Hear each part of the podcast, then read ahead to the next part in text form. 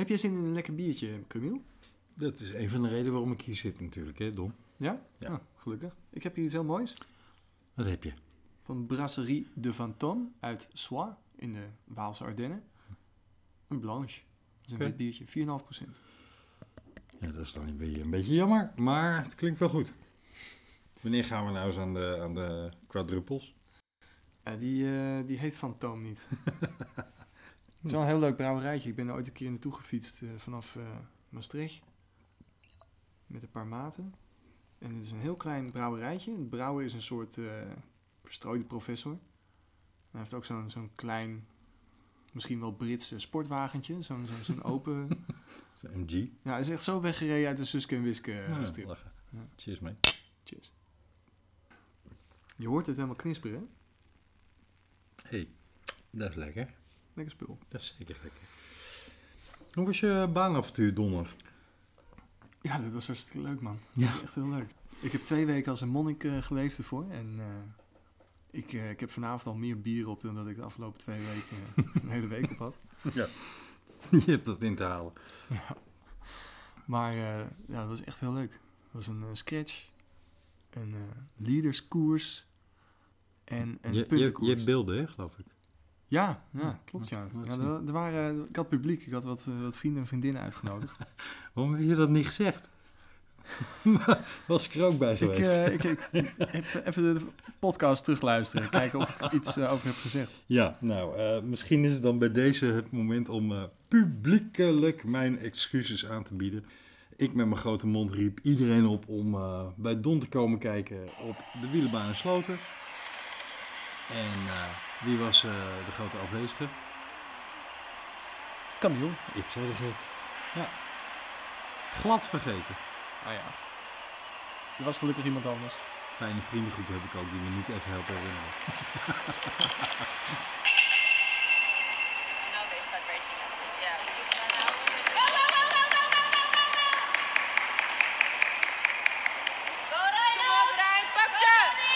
Leuk hoor.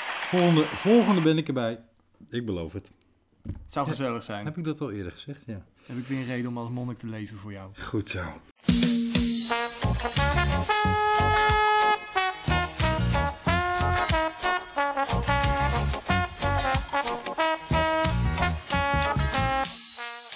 Ik droom koers. Ik leef koers. Dokter Anne, ik heb last van velofilie.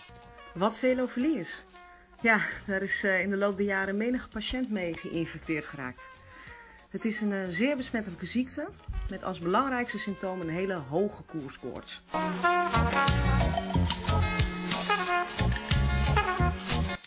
Velofilie dus. Zeer besmettelijk onder een groep fanatieke fietsvrienden. Samen zijn zij Velofilie. En dit is de Velofilie podcast.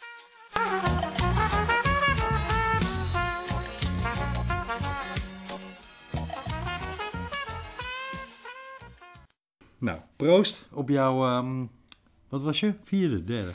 Ja, vierde. Ik had die sketch helemaal verkloot. Ik Oh. wilde een rondje pakken in het begin, maar eh, vlak voordat ik ze had bijgehaald gingen ze rijden.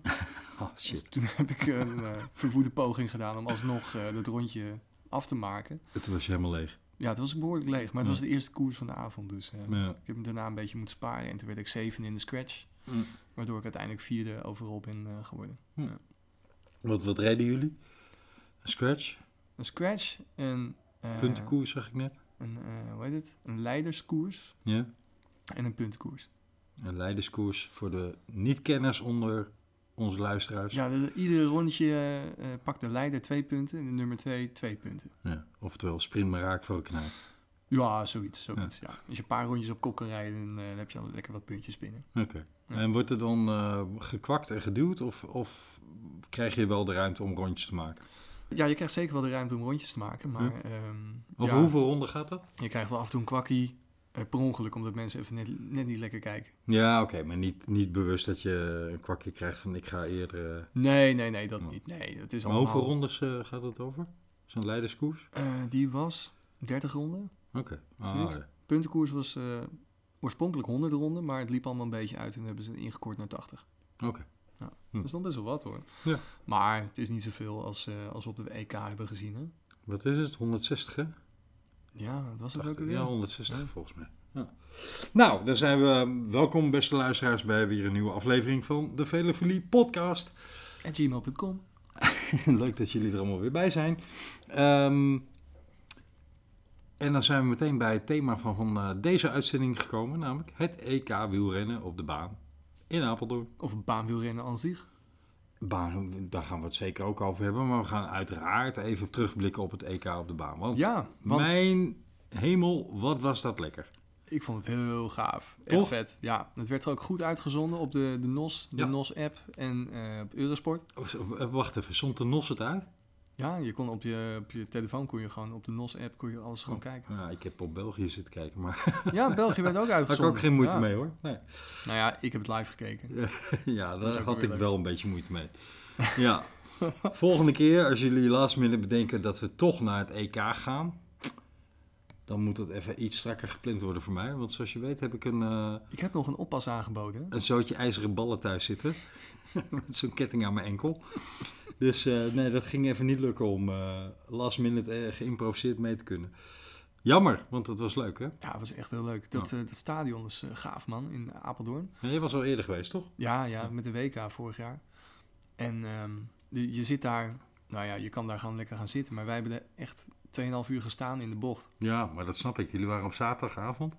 Ja, ja lekker gevulde bak. De puntenkoers Ja. van Jan Willem. Ook, ja. Maar we hebben ook heel veel scratch, eh, of eh, wat zeg ik, we hebben heel veel keirin ook eh, gezien. Oh ja, die was ervoor, hè? Ja, Da- dames en heren. Ja, halve finales, dames en heren. Ja. En de finales. Ja. En de kleine finales. Dus veel keirin. Spectaculair. Laten we daar even mee beginnen dan. Want dat, dat is natuurlijk heel grappig, hè? We hebben een wereldkampioen Keirin. Matthijs Bugli, En die wordt... derde. We hebben een wereldkampioenschap... schap, wereldkampioen sprint. Harry Lavrijzen. En die wordt Ja, die wordt eerste. op de Keirin. Ja, Ja. Ja. Die wordt tweede op de sprint. ja want dat was Jeffrey Hoogland. Het is Exact. gewoon een stoelendans, hè, wat Ja. dat betreft. Het zijn echt eh, verreweg de beste van de wereld eh, Zo, qua dat, sprinters. dat, dat wou ik ermee zeggen. Dat laat zien dat ze elkaar zo ongelooflijk opzwepen en, op, en, en Ja. naar een hoger niveau aan tillen zijn. Ja, ja. Eh, Je zag ook wel op het EK dat ze niet overal, ze niet overal even hard voor, leek het. Je zag ook op de kilometer reden Lichtlee en Theo Bos. Maar ja, eh, Hoogland, die zou normaal gesproken op de, op de kilometer ook rijden, zou Ja, je denken. ja. Dan kan hij ook wel eh, wat potten breken.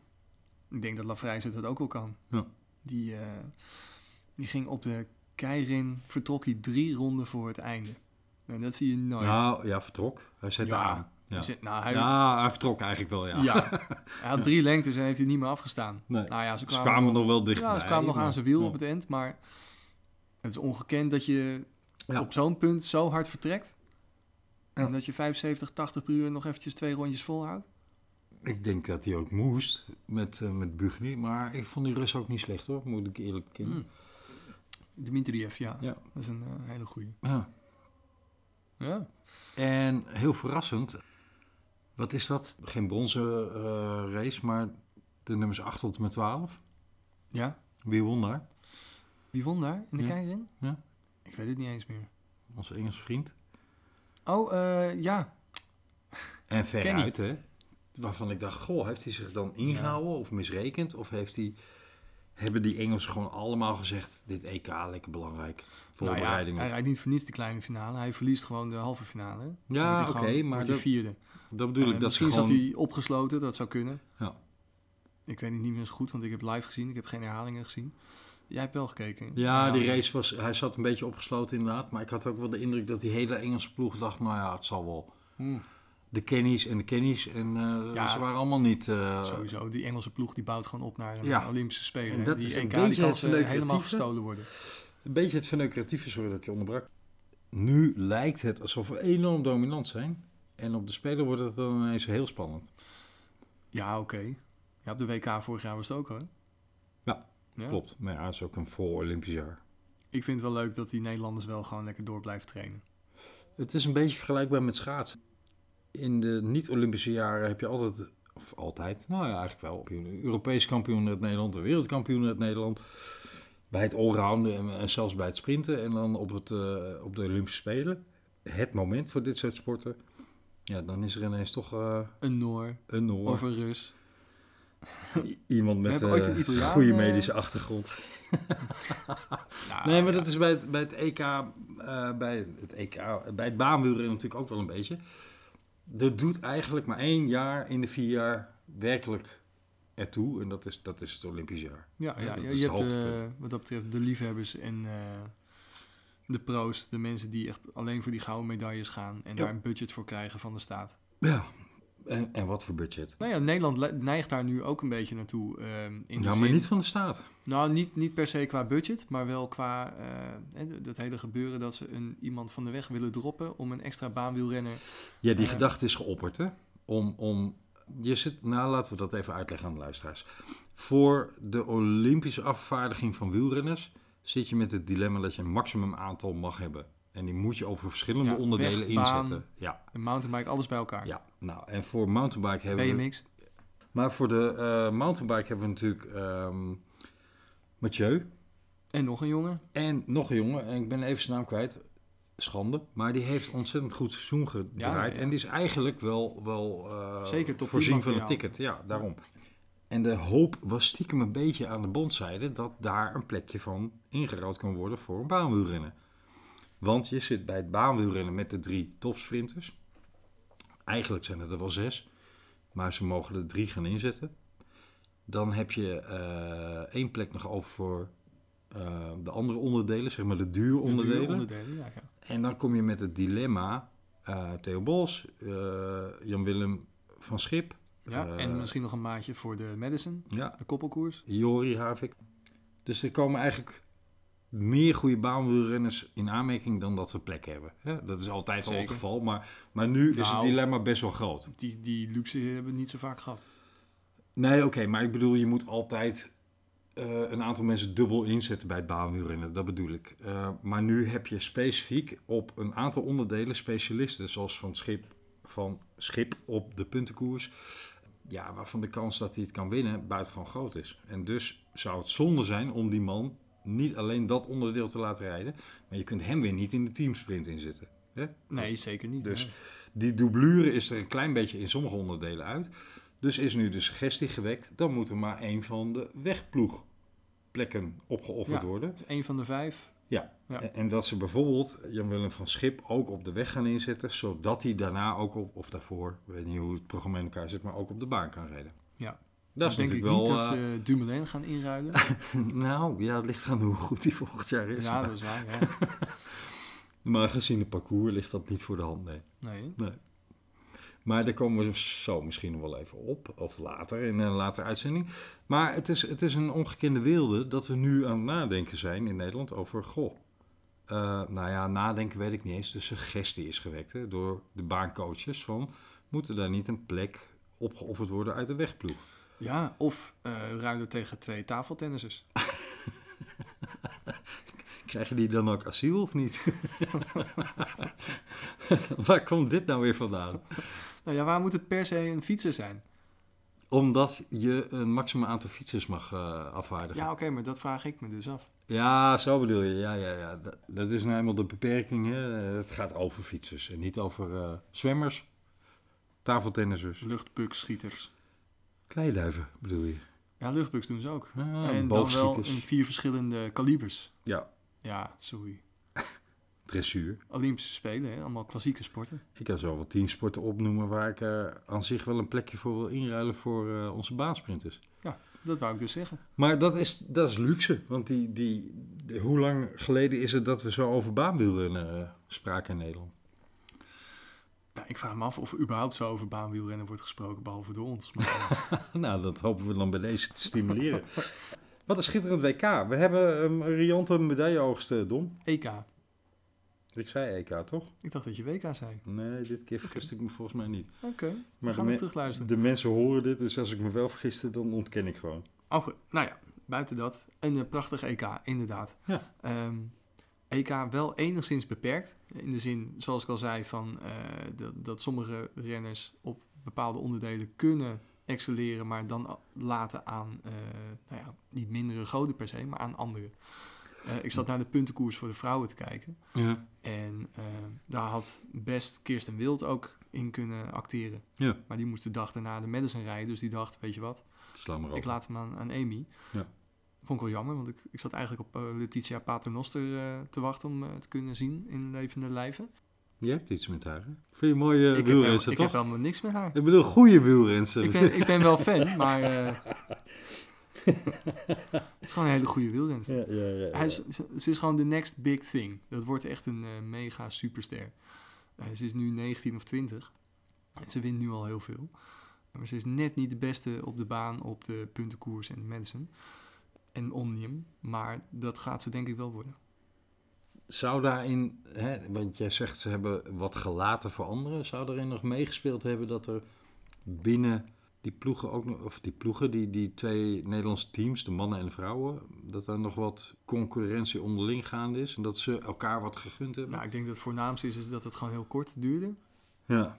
het EK. Dus dat er gewoon niet voldoende ruimte was om alles eh, te kunnen doen. Ja, om te kunnen herstellen Ja, ja. en dan verder te gaan. Ja, ja. Want zou er sprake zijn van gunfactor? Ik denk het haast niet, hè? Nou, het gaat om een EK, hè. Dat, daarom denk ik het wel. Ja? Je zou bijna denken dat ehm Lavrijze dacht, weet je wat, Jeffrey, pak jij eventjes die, eh, die Europese trui op de sprint. Dan rij ik in de Nou. wereldkampioens, dan rij ik in de regenboog. En jij in de sterren. Mm, Dat lijkt me ver gezocht als je de sprint even... eh, Nee, Bekijkt. nee, daarom zeg ik ook bijna. Ja, daar begon het eh, wat eh, de gouden medailles enzovoorts betreft mee. Oh ja, jij zegt terecht, het begon niet met de mannensprint, maar met de teamsprint natuurlijk. Ja, Ja. wat een spektakelstuk, hè. Nou, Ik hou ervan. ja, ik ook. Ik vraag me af of ik er nou zo van hou, omdat ik het zelf wel eens op de training heb gedaan. Dat het, zo, het is best wel een technisch onderdeel. Want je moet ervoor zorgen dat de, de man op kop met een ander verzet rijdt dan de jongens daarachter. Wat de Nederlandse mannen heel mooi doen, is dat ze dat gaatje laten vallen. Soms denk je van, hey, oh shit, er zit een gat. Ze, hè, hij kan het niet bijhouden. ja, meerdere doen dat, maar de Nederlanders zijn er volgens mij echt, Voor, zodat er, echt eh, een heer en meester in. zog wil ik elke keer zeggen, maar zodat er eh, een soort vacuüm ontstaat. Hè? Of verminderde luchtweerstand. Ja, maar dat, diegene. dat natuurlijk sowieso. Maar als je dat gaatje laat vallen, dan kun je uitkomend uit de bocht 4, zoals het heet. Want je hebt, eh er Ja. lijken twee bochten, maar dat noemen ze eigenlijk vier bochten. Ja, want het zijn kwartjes. Ja. Ja. En als je uit bocht 4 komt, dan kun je eh, nog op je man afkomen rijden, zodat je nog hogere snelheid kan ont- ontwikkelen. Ja, ja, ja, ja. Het kan een kilometertje per uur schelen, maar ja, dat is toch mooi meegenomen. Maar volgens mij deden die Engelsen dat ook wel hoor. Ja, ja, ja, maar die Nederlanders zijn er echt herenmeester in. Die zijn er heel goed in. Jeffrey Hoogland, Harry Lefrijzen, Roy van den Berg en Matthijs Bugli. Een mooi team. Absoluut kanshebber in Tokio. Absoluut, ja, ja. Roy van den Berg is wel ietsje minder snel geworden, lijkt het. Hm. Maar goed, hij heeft ook een paar kinderen thuis.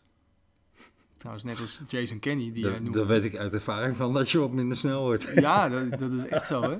Die- Die Kenny ook. Ja. Die heeft dus samen met Laura Trot, tegenwoordig Laura Kenny. ja, ik wil zeggen Laura wie? Laura Kenny. Ja, precies. dus eh, die zal af en toe wat eh, gebroken nacht hebben. Ja, beide Kennys waren nog niet helemaal in top doen.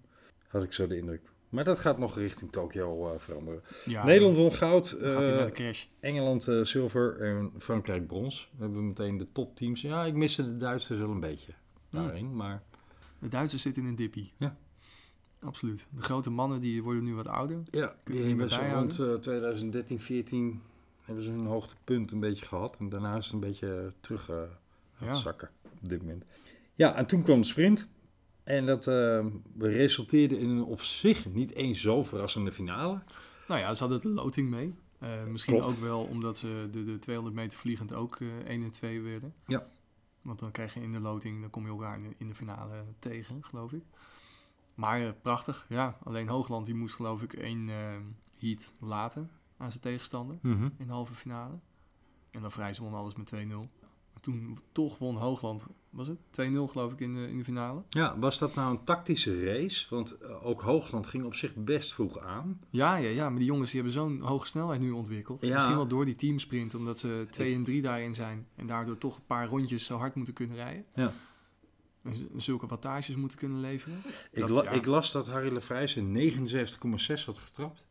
Nee, hoeveel? 79,6. Ja, Als topsnelheid. Dat eh, dat is hoog. En toch zilver, hè?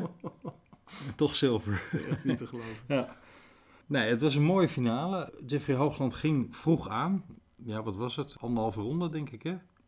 Ja, Zoiets. ja. Ik, En, ik kan die eh, heats me niet meer heel goed eh, voor de geest halen. Ja, het, leek even alsof ze bijna gingen surplassen, maar ehm, toch, toch niet. Eh, ze gingen wel allebei heel hoog in de baan. En even Ja. schijnbeweging en nog schijnbeweging. En vervolgens ging Hoogland toch snelheid ontwikkelen. En ik dacht op een gegeven moment, nou ja, eh, nu komt Lafrijse er echt naartoe. En die kwam wel. Maar ondanks dat Hoogland toch al, al eh, zeker een halve baan vol op kop aan het sprinten was.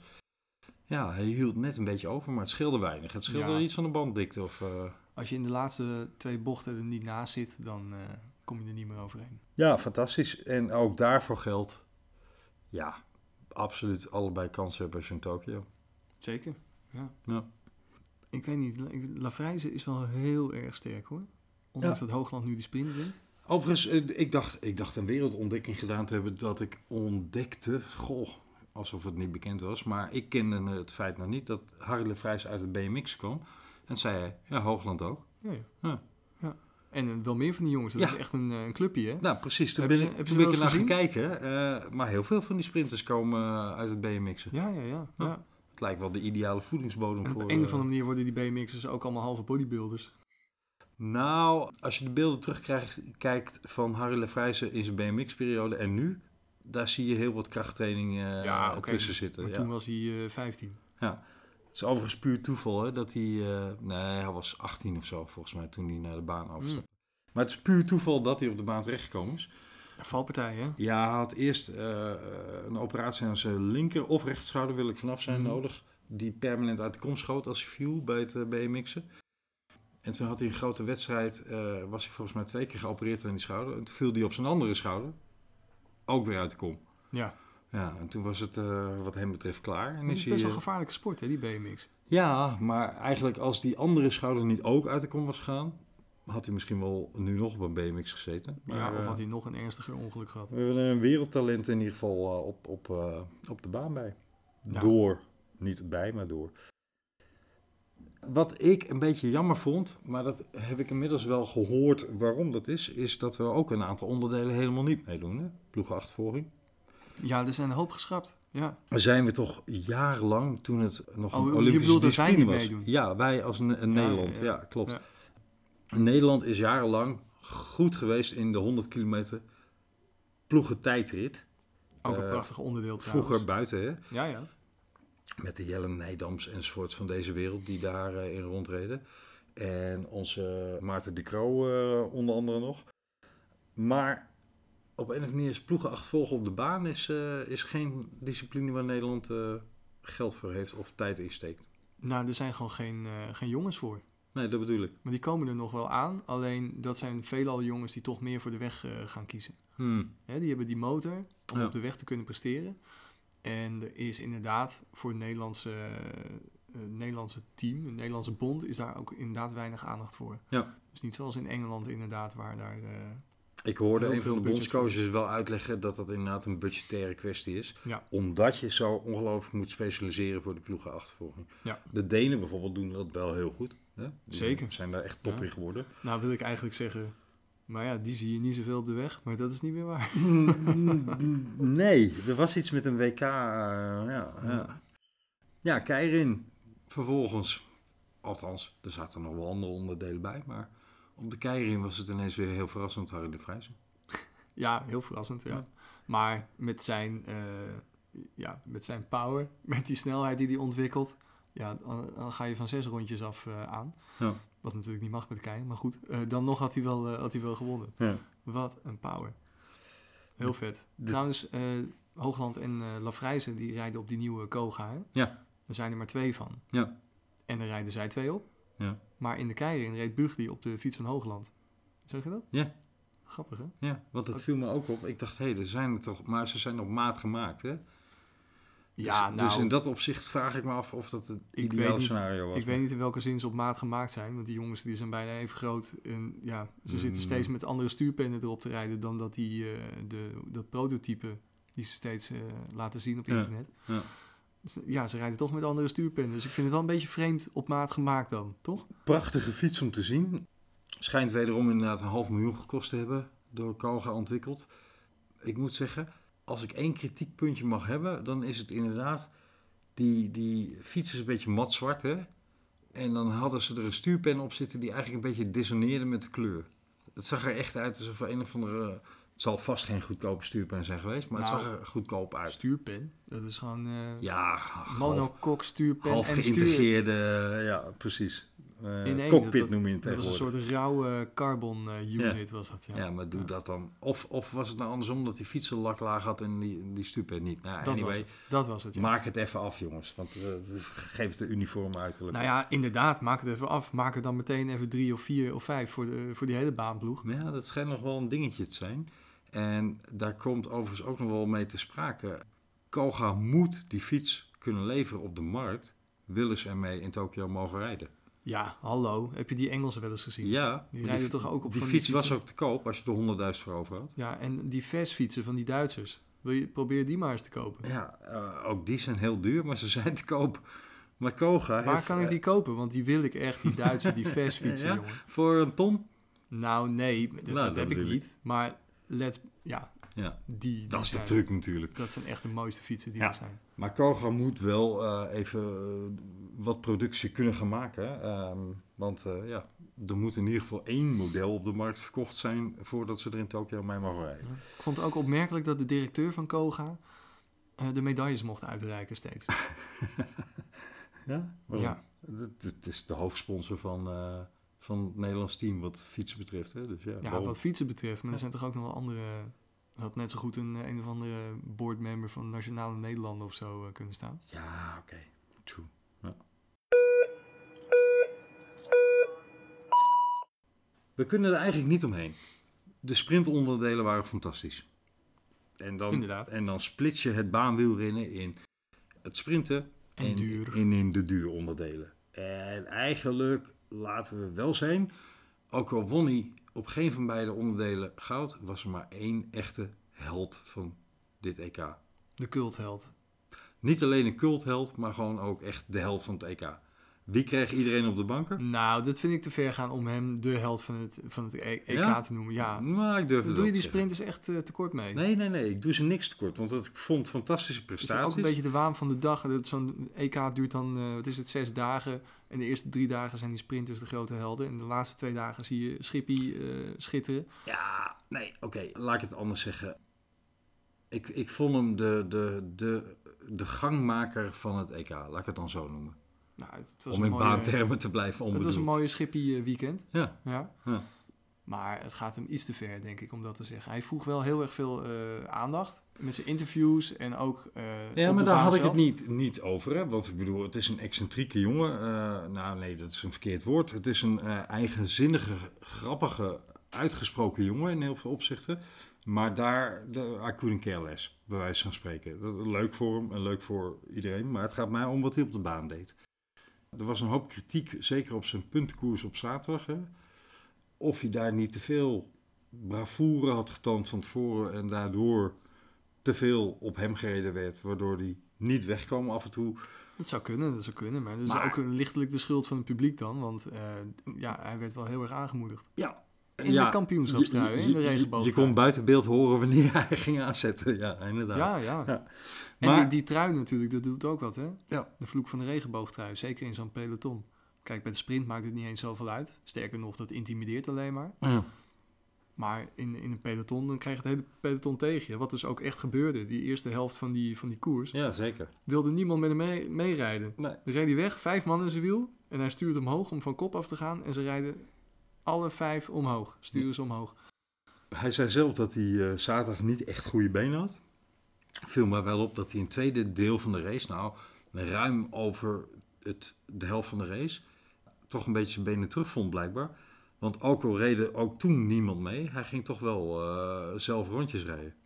Ja, toen was er wel hier en daar een, eh, een kerel die wel mee wilde rijden. Omdat die Ja, ook belangen hadden. ik, ik heb ze ook veel in zijn wiel zien hangen hoor.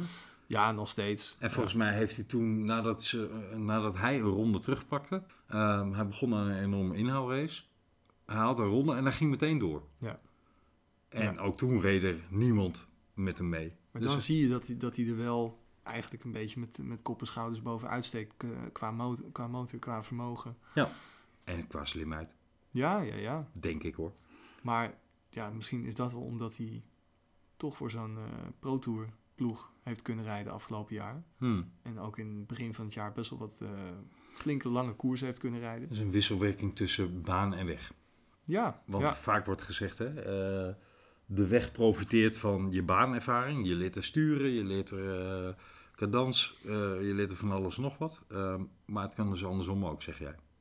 Dat ja je, zeker. Ja. Dat je tactisch gewoon leert op de weg wat je op de baan weer kan Nou, niet gebruiken. per se tactisch, qua inhoud. Ja, zeker. Qua inhoud, uiteraard. Ja. Als jij eh, Gent-Wevelgem eh, een finale kan rijden. Of een twee etappe in eh 200. Bouwhazen Belgium Tour kan winnen. Ja, ja, ja.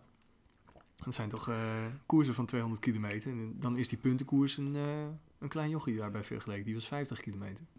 Ik vind van Schip, van Schip, hè, die stomme T, Zeg maar Schippie. Schippie, hij begint een beetje de Sakan van de baan te worden. In de zin van dat hij, dat hij zo'n soort cultstatus heeft, maar tegelijkertijd ook echt, echt, echt wat kan. Maar ook dat er tegen hem gereden wordt. Ja, Eh, en dat opzicht Ja. ja. zie ik wel een paar parallellen. Overigens verder totaal onvergelijkbare eh, type coureurs. Maar, dat wilde ik eigenlijk zeggen. ja, maar zit, En er persoonlijkheden. ja, en persoonlijkheden ook. Nou ja, hoewel. Ze doen allebei wel eens maffe uitspraken. Dus in dat opzicht. Ja, De vraag is nog steeds, waar gaat hij volgend jaar rijden? En wij hopen natuurlijk dat hij ergens mag rijden. Ja, hij is er zelf een beetje benauwd voor. Grappig is dat Juri Havik is geloof ik zijn huisgenoot. Eh, die gaat volgend jaar voor die Deense ploeg rijden. Waar vijf Nederlanders getekend hebben. ik wil wel weten hoe die ploeg heet dan. Ja, dat, ook dat gaat je even schuldig blijven op dit moment. Zoek jij het even op anders. Maar ik eh, naar zoeken dan? van Schip niet. En nou hoorde ik van de week de Kop over Kop eh, podcast van Eurosport. Met de door mij wel gewaardeerde Bobby Traxel. Die altijd scherpe analyses heeft. Maar die ging toch best wel tekeer over hoe Van Schip toch niet altijd even goed op zijn sponsorvoorkomen, laat ik het even zo noemen, let. En ik, vond, ja, ik, ik had wel bijna zoiets van, nou, zo negatief hoeft het nou ook weer allemaal niet in, eh, in, in het gehoor gebracht jij bedoelde dat hij traint in, eh, in, in broekjes van oude ploegen waar hij vroeger voor reed. Dat, dat, Ja, dat hij en dan, en dan zegt hij, ja, die zit lekker. En, ja, maar dan dat vergeet hij dat daar een andere dus sponsornaam een, op een staat. shirt aantrekt bijvoorbeeld van Roompot en een broekje van Join S. de Rijk. Ja, bijvoorbeeld. Maar goed, om dat nou zo ongelooflijk aan de grote klok te hangen, vond ik ook een beetje... eh, doe dat dan privé een keer. Geef hem de hint van, joh, daar kun je nog echt in verbeteren. Wij benoemen het nu ook, dus ik doe er misschien stom, stom genoeg dan ook weer aan mee. Maar het, voor mij is het eigenlijk een pleidooi. Geef die gozer een contract. Hij schijnt een kans te hebben bij Beat. En Beat schijnt geïnteresseerd in, eh, in hem te zijn. Ja, maar die rijdt geen, eh, geen Wevelgem. Precies. Hij moet gewoon die kilometers op de weg kunnen maken. Dus waarom niet Corendon? Nou ja, omdat Corendon zegt van ja gast, dan moet je wel eh, je aan de sponsorregels houden. Ja, maar dat... Tenminste, dat stond, Geef hem die kans dat dat stond in bewijzen. de, in de media. En Ja. wat daarvan waar is, dat weet je natuurlijk niet. Hè? Ja, en ook dat stuurtje, je maakt mij niet wijs dat hij alleen maar met dat stuurtje... Bij Roompot was het verhaal, hij kreeg de vrijheid om ermee te rijden. Maar zou hij nou niet op een fiets willen stappen en uh, Gent-Wevelgem willen rijden... als hij niet met dat stuurtje mag rijden? Lijkt me toch stug. Lijkt me ook stug. Ja, Lijkt me ook stug. Maar er, er moet ook wil- niet te veel mystiek om hem heen gehangen worden van... Oh, oh, wat is dat een eigenzinnige jongen. Nee, la, geef die gozer gewoon een kans. Maar hij wil ook heel graag finales rijden. En als hij, eh, wat is het, de eerste 180 kilometer op kop moet boren om eh, de vluchters terug te halen voor, voor, van de pool. Ja, dan gaat hij daarna parkeren. Dan gaat hij niet meer de finale rijden. Nee, En nou, dan rijdt hij geen finale, maar heeft hij wel zijn, zijn trainingsarbeid erin zitten. Wordt hij hard van. Ja, maar het wordt nog harder als je in die laatste 30 kilometer Tuurlijk. ook nog eh, mag, Eens. mag knallen. Eens. Ja, dan zal hij dan een compromis moeten sluiten tussen eh, wat verdienen. Kijk, het, het hele jaar staat in de voorbereiding, eh, in teken van de voorbereiding naar, naar Tokio, de Olympische Spelen. Ja, dan rij je maar een jaar geen finales. Dan probeer je dat op een andere manier eh, te, te trainen, valt dat moeilijk. Maar zou die dan een ploeg moeten afslaan omdat er geen finale mag rijden? Is dat dan slim? Ik denk dat hij zelf een heel goed idee heeft wat hij nodig heeft om in Tokio die... Ja. En zijn trainer heeft uh, Adriaan Helwinkel, nee, hoe heet hij? Uh, straight, man. Je had het net ook over Juri Havik die naar die Deense ploeg gaat, maar dat is Piotr Havik.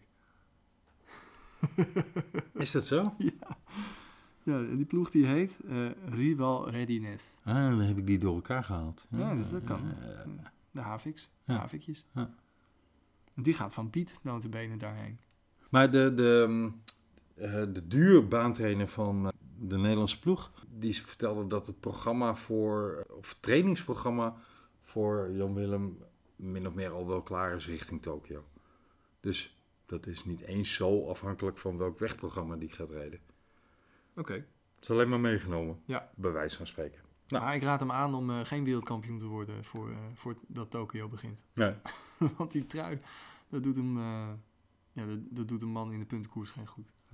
Is er nog een WK voor Olympische Spelen? Mhm. In januari Jazeker. Februari? Ehm, nee, hij is eind februari en begin maart in het weekend in Berlijn. Oké. En het lijkt me heel erg vet om daarheen te gaan trouwens, eh Camille. Bij deze. Mm. Regel jij even een oppas? Jeetje, ik kom alweer vrije dagen tekort, man. We gaan ook al een eh, najaarsweek in eh, Italië eh, rondhangen. We zouden nog naar de Tour gaan. Dan worden de drukke plannen allemaal. Bij WK baanwielrennen in Berlijn. Lekker vlakbij. Mooie baan. Zullen we nog heel kort even Elia Viviani benoemen? Zeker, ja. Ook een van de sterren van het EK. Ja. Ja, op zijn gouden fiets. jongen, jongen. Wel een mooie fiets hoor, die Pinarello. Maar het goud, kom op hé. Ik vond die blauwe vond ik wel heel mooi. Ja. Ja, die gouden was me ook iets too much. Dat, eh, daar heb ik ook bij Krek van Avermaat een beetje eh, moeite mee. Ja, die kleur goud, het past net niet bij het wielrennen. hè. Het is natuurlijk prachtig om Olympisch kampioen te worden. Ja, maar om dan vier jaar lang met een gouden helm rond te... Nee, hoeft... Nou, En Sagan met zijn gouden schoentjes. ja. Waarom eigenlijk? Wat heeft hij... Ja, hij heeft natuurlijk heel veel gewonnen. hey, maar is Elia Viviani zo'n ongelooflijk talent dat hij zonder enige baanvoorbereiding in het seizoen... Ja, ho ho. Het is een echte baancoureur hè. Ja, maar als Olympisch je een heel kampioen. jaar, heel jaar op de weg hebt, want hij eh, bij wijze van spreken een week daarvoor stapte die van zijn wegfiets af. Ja, oké, oké. Maar is, hij is Olympisch kampioen omnium. Hè? I Dus know. het zit, hem, het zit hem in het bloed. I know, hij heeft de ervaring, maar je moet toch altijd wel weer een beetje 1, 2, 3 wedstrijdjes op de baan rijden om er weer in te zitten. Maar daar heeft hij Nou. blijkbaar helemaal geen last van. Ik merkte dat toen ik dit seizoen weer op de baan ging rijden, dat ik, dat ik heel snel weer... eh, Ja? ja, het zat weer Hm. heel snel in de vingers. Oké. Maar ja, je ziet wel, hij was zoveel sneller. Hij won ehm, de afvalkoers, hè? Ja. Ja. En in de, op het eind, hij ging tegen, was het? Benjamin Thomas, ik geloof een Fransman. Brian hij was-. Was het tegen Kokar? Ja. Oké. Echt niet Thomas? Nee, Oké. weer won zilver. Nou, in ieder geval ook een Fransman. Catch your facts straight. Ja, inderdaad. Touché. Knip dat er maar even uit. Eh, maar hij was zoveel sneller dan die Fransman. Ja. En dan zie je echt van, ja, dat is toch een man van, van Quickstep. Daar zit wel een motortje in. Een spreekwoordelijk motortje. ja? Ik, ik laat hem geheel aan jou deze. Je kunt mij elke Italiaan dit aansmeren. Bij Viviani eh, brand ik mijn vingers niet aan. Ja, dan zijn we er wel. Koppelkoers, ja, prachtig. Juri Havik reed echt sterk hoor. Goedemorgen. Maar dat is toch een held. Niet Piotr, maar Juri. Ja, Joey. Ja. Dat is toch een held op de medicine. Ja, zeker. Maar Frans Schip maakte de show, maar Juri Havik was, was eh, de stille motor. Stille motor. Nou ja, hè, de, de minder obvious motor, want, want hij viel wat minder op eh, qua show-elementen. Maar ja, Ja, absoluut. maar die, hij is zo slim op die medicine, hè. Dat is gewoon zijn ding. Hij rijdt altijd zesdaagse Ja. En driedaagse van Alkmaar. Gaat hij Binnenkort weer te... Ja, ik wou zeggen, eh, waar is de eerstvolgende driedaagse? Is dat een Alkmaar? Ja, hè? Nou, nu is de zesdaagse van Londen bezig. Ja. Gent komt er binnenkort aan, maar we hebben natuurlijk ook eh, de driedaagse of van Alkmaar. Gent is, ik ga erheen op zaterdag 22 november. Superleuk. Ja. Ja, dat is natuurlijk het Wimbledon van de, baan, eh, van de baanwedstrijden. Gaan we ook nog even door naar de dames. Uiteraard, niet te vergeten. We hadden behalve een aantal Russinnen, nou ja, dat ga ik niet allemaal noemen. Katie Archibald won netjes voor eh, de UK. Ja, Kenny was bij de dames ook niet. Laura Trot. Ja, Laura Kenny was niet helemaal 100% nog. Nee, ja, die moet ook poepluiers verschonen.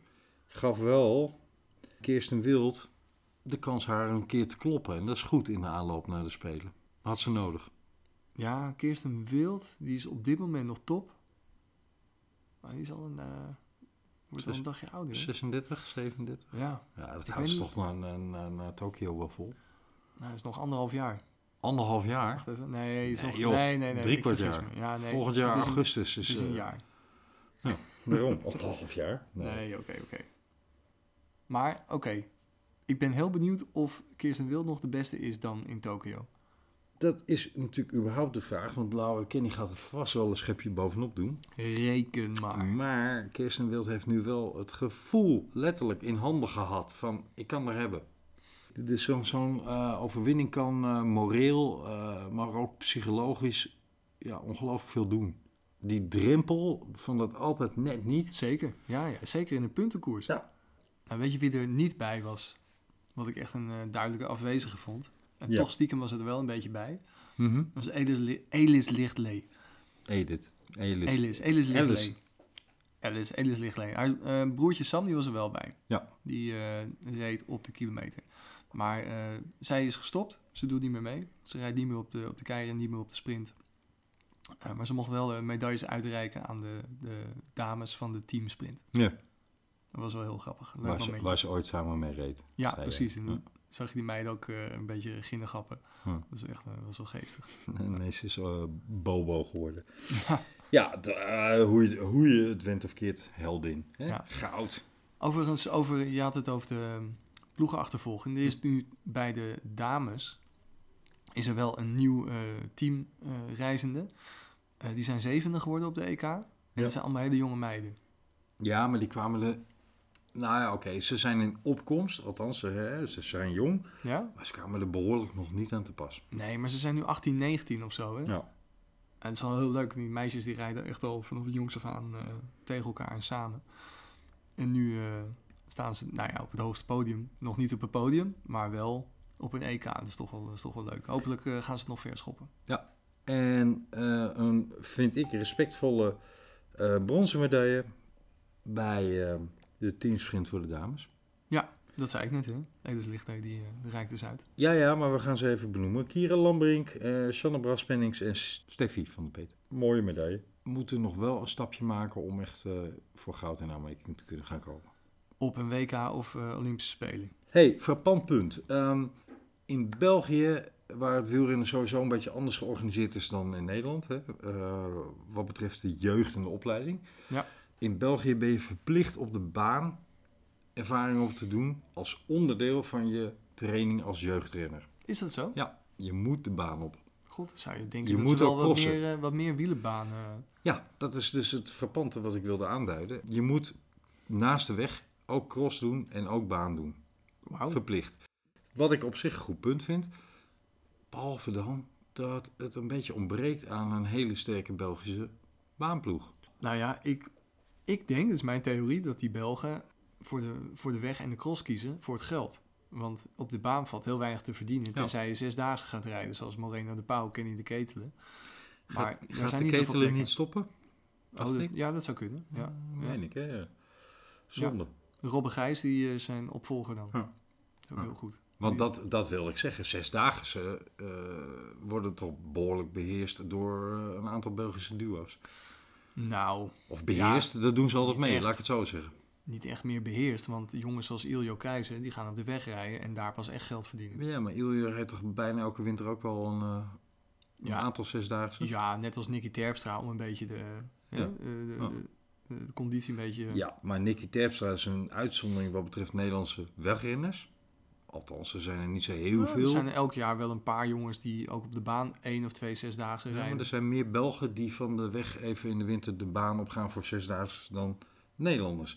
Vroeger was het in Nederland een, een groter punt, laat ik het zo zeggen. Het is niet heel gebruikelijk meer. Vroeger was het bijna standaard. Hè? Kneteman en dat soort figuren, Raas reden allemaal zesdaagses. Ehm, ja, ik zie Bauke Mollema niet zo snel zesdaagse doen. Nee, eh. maar dat is geen baancoureur, hè? Dat snap ik, maar hè, Als bij je zo van op de gaat zitten, dan... Oké, was misschien een tikkie een foute eh, voorbeeld. Nee, Nou maar ja. Dylan van Baarle, die, die reed volgens mij, was het vorig jaar of het jaar ervoor? De zesdaagse in, in Rotterdam. Nou, maar dat, dat bedoel ik. Je kunt ze Dylan echt wel op één hand tellen er ook wel tegenwoordig. Ja. Misschien dat die ook nog eentje gaat doen deze, deze winter.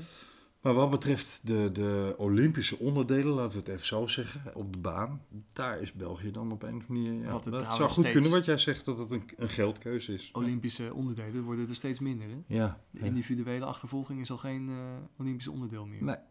waanzin. Echt Ja. bijzonder. is toch een van de mooiste spectaculaire nummers, of ben ik nog gek? Nou, ik vind de ploegenachtervolging mooier, moet Ja. ik bekennen. Eens, omdat het nog harder gaat, maar die, die individuele achtervolging is toch ook te gek? Het is een prachtig klassiek nummer. Ja. Ja. Echt een verplicht nummer. Nog Maar even, nog even schaffen de sprint af, zeg maar.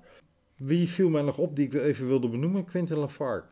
Lafarge. Lafargue, hè? Ja. Ja. Die won de, de tijdrit, de 1 kilometer tijdrit. Ja, hij is ook wereldkampioen. Hè? Goeie rennen. Prachtig. ja. Franse traditie, die afstand.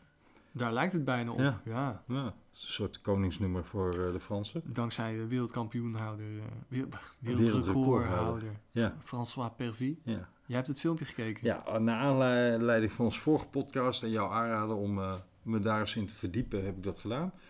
Er is onder andere een prachtige mini-docu op YouTube te vinden over François Perfy. Ja, Geproduceerd door Eurosport. Ja, waarin hij...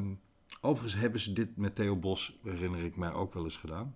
Ja, maar die jongens, die, eh, die sprinters, die dan in Japan keirin gaan rijden Ja. voor de knaken. Want daar gaat die mini-docu over, over een seizoen keirin in Ja. Japan. Eh, nee, maar datzelfde, de- bijna dezelfde docu is ook over Theo Bos te vinden. Maar dit, het was hartstikke leuk om te kijken. Deze is extra mooi gemaakt, vooral door die ene scène dat hij op de rollers eh, gaat fietsen. Ja, bizar. Ja, Echt bizar. Sowieso al heel knap om zonder... eh, Om op die rollers te blijven met die snelheid. Mijn gunstes. Nou ja, dat, niet alleen, maar hoe die ook eh, start op de rollers, dat vind ik dan heel knap. Want het zijn van die pedalen met eh, toeclips, met Ja. riempjes. Ja. Probeer dat maar eens op de rollers mee te doen. Ja. En volgens mij heeft hij ook niks om zich aan vast te houden. Nee, klopt. Dus hij Hij, staat met één voet open. op het ijzeren deel naast de rollers. En dan doet hij één voet in die toeklip en dan gespt hij hem aan. Ja. En dan zorgt hij dat hij in balans staat en dan zijn andere voet erin. Nee, maar gewoon met de cadans waarmee hij... dat- Want je had het in de vorige podcast over 150 eh, omwentelingen. Ja, dit was 180. denk ik. Ja, en dan, en, maar ik zou, eh bedoel, ik kan amper op de rollers rijden op mijn gewone fiets. Laat staan dat ik 110 of, of hoger eh, qua cadans eh, trap. Want dan vlieg ik echt eh, de linkerbovenhoek van mijn woonkamer in. Maar 180, dan heb je überhaupt Nou, al bijna geen ik, controle over Gok fiets. ik, want het- Nou ja, wat het ook was, maar het was bizar hoog. Nou, het zou kunnen dat eh, de, hoe heet dat, de filmsnelheid, de snelheid waarmee de, de, de Dat ze het plaatjes... versneld hebben, bedoel je? Nee, dat niet, maar dat zijn eh, beentempo zo hard gaat.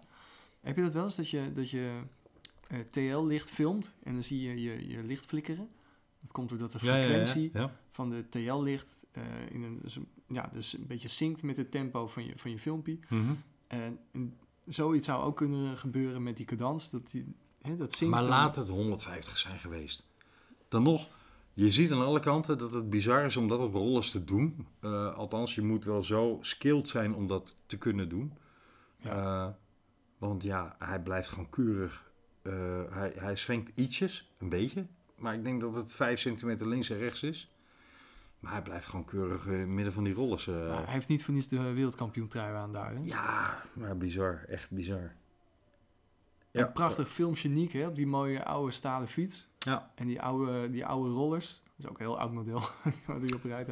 Overigens, ehm, ik had me er nooit zo heel erg bij, eh, of ik had er nooit zo bij stilgestaan, ehm, dat er inderdaad een verschil is tussen het klassieke keirin in Japan en ehm, dat op de baan. Ja, ja. Eh, waarbij het baan, je grootste bedoelt op de Europese kampioenschappen. Want Ja, nou, In op- Japan Japan ook is op ook de op de baan, maar ehm, ja, op, op, op eh, Europese of wereldkampioenschappen of Olympische Spelen. Ja. Zeg maar, de overdekte baan. de Ja. UCI-stijl. Eh, de UCI-stijl is namelijk no contact. Hè?